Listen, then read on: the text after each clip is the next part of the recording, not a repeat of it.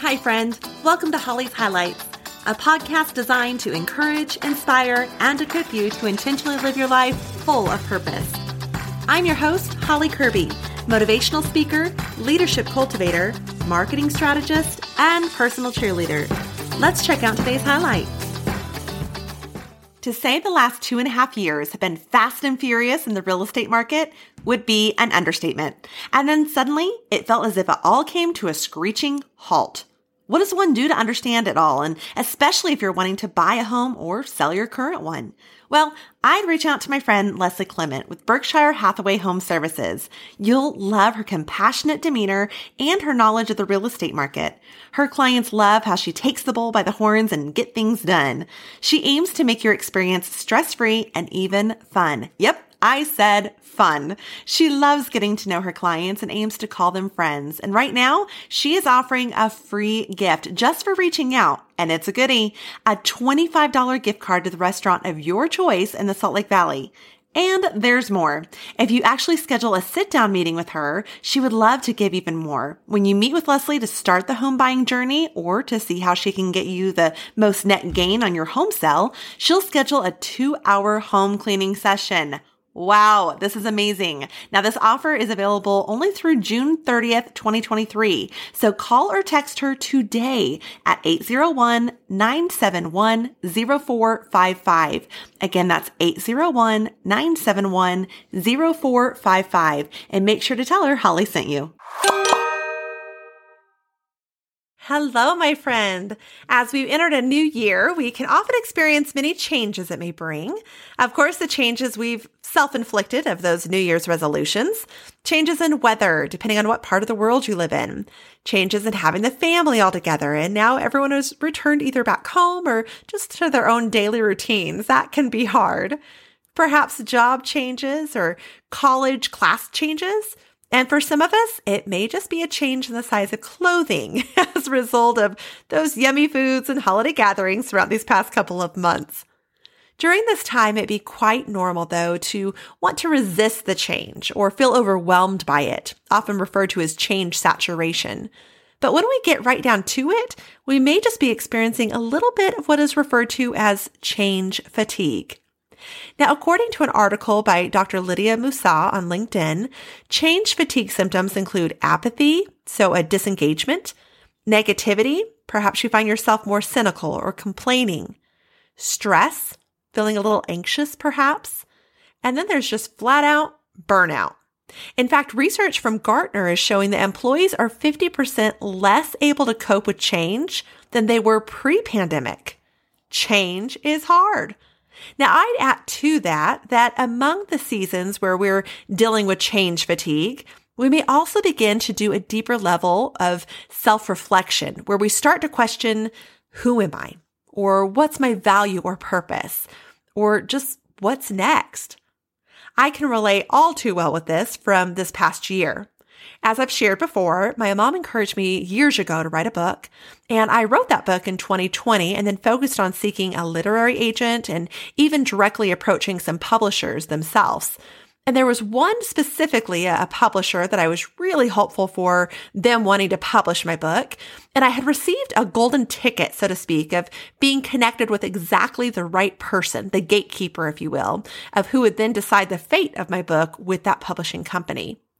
To add to that, that individual was receptive of receiving my manuscript for consideration, which is huge in that industry. I was so excited and I was so hopeful at this process. I waited three months though for a reply with multiple attempts of following up, only to learn that my emails had been going into the junk mail and they hadn't even reviewed it yet. Thus, just creating a longer process. It was crazy. But then that day came that I received that devastating news that they were declining the book. I was crushed. The main comment they gave me that just stumbled in my head for a bit though was that I didn't have enough followers. What? I've never focused on followers. I don't buy followers. I don't try to get everyone to like or subscribe or friend request me. I just put stuff out there that hopefully helps encourage, inspire, and equip just the one it may be intended for.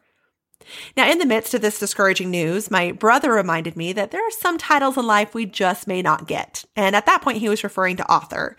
But he encouraged me with reminding me my most important title is mom. And he reminded me the difference, the impact I make on my two babies with that title, with that role of mom. They truly are my top priority and my most honored and valued role. I am so grateful. If you know me, you know that I absolutely adore my children and treasure doing life with them. They, they truly are my world. I get though that seasons change. And I see that even as my children get older, they're involved in sports and they're hanging out with friends. And my oldest has a job and is getting ready to get her driver's license. And my son won't be very far behind her on that. And I realize that one day they're going to grow up and have adult lives of their own, perhaps get married or have kids. I already start to fret sometimes of what do I do then? I just had a coaching call the other day where a seasoned woman is long into her career and is wondering if even midlife she should up and change careers altogether because of some new passion she has. She was asking me, How did you know you wanted to start a podcast, write a book, begin leadership coaching, and how did you just do it? Well, each of us are going to be called to different things. Our needs are going to look a little different. Our passions are going to vary. Our current circumstances are going to play part too. My kids are my life. But I've seen how perhaps God is preparing me for that season when they graduate from high school in starting to pave some of these new paths in such areas as that gal mentioned of the podcast, the book, the speaking engagements, and who knows what's next. But he can do that. He can do that for her and he can do that for you too. Now, in the Bible, in the book of 2 Timothy chapter 1 verse mm-hmm. 6, Paul is reminding Timothy of how God gave Timothy the spiritual gift he needed for the ministry that God was calling him to. So preparing him for. So one way of answering this, who am I? What's my purpose? Where is life going? What's next? type questions that can result of change fatigue is to look at what are you wired to do? Now, there are several sources out there that can help with this. We're going to cover eight of these. The first one is love languages. There's the love language test, that is the concept of Gary Chapman, where in his book, The Five Love Languages, he helps us understand how we receive love physical touch, quality time, words of affirmation, gifts, or even acts of service. This can help us understand what we're needing or longing for to feel a little fulfillment in that area of being loved.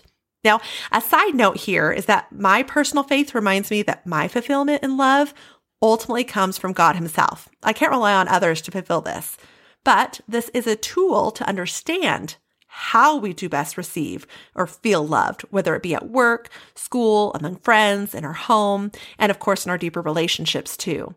This test really helps in all relationships. I've taken this, mine are words of affirmation and physical touch, and I've had my kids take it, and even my leadership team at work take it too. You can check out season three, episode three, for learning more about the five love languages and even for the link of where to take the test. Number two, personality tests. There are so many of these out there. Five Voices, Strength Finders, Myers Briggs, DISC, the list goes on and on and on. Now, these tests can help us put a name to what we are, which actually can help us dive a little deeper into who we are. It can help us understand why we may respond why we do and help navigate us through some unknowns of how to handle various situations in life. This could be understanding you're an introvert and therefore help give you ideas on how to engage at a social gathering, yet giving you permission to set boundaries as to the amount of socials you attend, or reminding you to balance those socials with some much needed alone time. Personality tests can help you identify your strengths too and, and how to use them. These tests can be helpful with career decisions. I'm an achiever, belief, developer, responsibility, relator. So this helps me understand so the achiever in me has always excelled at event planning. The relator in me totally comes out when I'm speaking at conferences. Yet the responsibility piece, that lets me know why I can get offended of people stepping on toes. I'm also an ambivert. So not an extrovert, not an introvert, but an ambivert. I'm extroverted in social settings and can be outgoing and friendly. Yet I'm introvertedly loving to work alone and valuing that time at home with just me and my kids. You can check out season two, episode four for an in depth look into personality tests. Number three, spiritual gifts. Now, spiritual gifts is believing that God wired you for a reason. And so finding out is that administration? Is that giving? Is that leadership or service or ministry or teaching? If you are a person of faith, this can be a huge test to help you in every aspect of life, from careers to where you volunteer in the community or even at church. Mine are exhortation, so encouraging others, faith, my belief in God, fully trusting that He's got me, and hospitality. I want others to feel welcome and that they belong. Now, this could be at home, this could be at work, this could even be at a party. Keep in mind, this is not the fortune teller of what you need to do. It is more of the understanding that God made you for a reason and you desire to use that gift or the gifts that he's given you to then glorify him by using them. Local churches will often have spiritual tests, or even you can go online to giftstest.com or sdrock.com, and I'll provide those links in the show notes as well. Number four, bucket lists. Now, according to a study from Stanford, bucket lists can help you live a life with hopes and aspirations. They identify your values, your goals, your milestones, and experiences as all having significance, both in reflection and identification as to what your lifetime will include. So go ahead and make a bucket list. You might see a common theme in your bucket list too that might help you in creating focus into pushing forward towards what you really want in life. This could be a job related situation or relationship wise. Perhaps by doing so, it just helps motivate you in identifying what's next. For me, I have a bucket list for my career that I want to accomplish, and then I have a bucket list for life overall.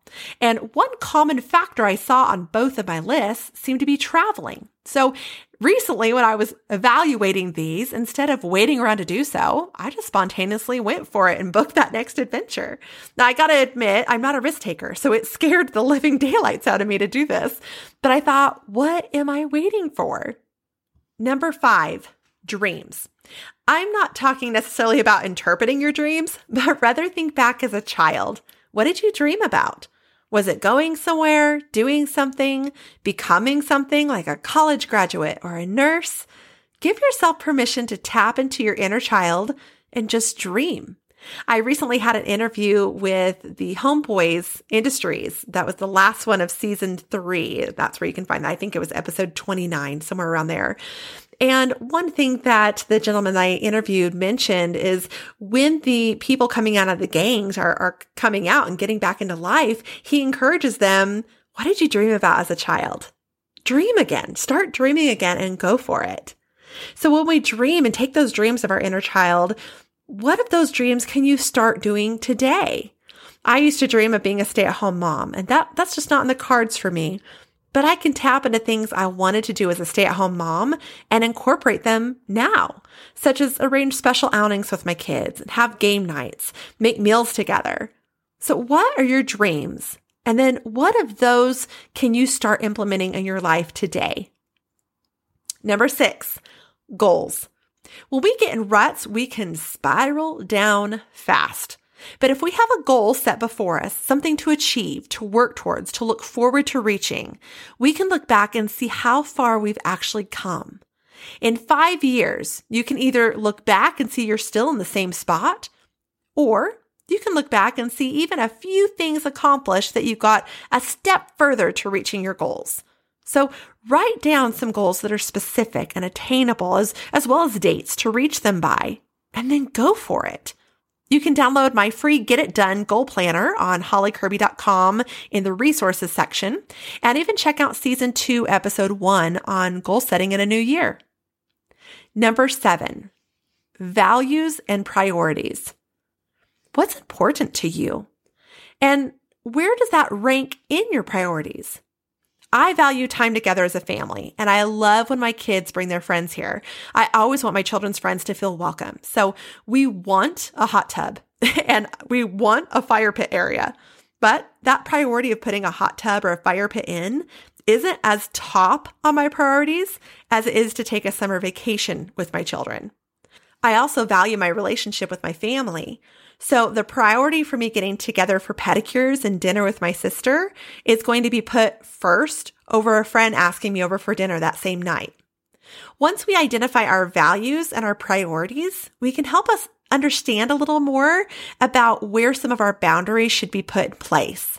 You can look at season three, episode 26, and that can help you unpack more on boundary setting. But listing out our values and priorities can also help us understand who we are and just help us protect that purpose. Number eight, last but definitely not least, a resource we can use to answer this who am I? What's my purpose? What's next type of question that can result from change fatigue is to write out and follow your own personal mission statement.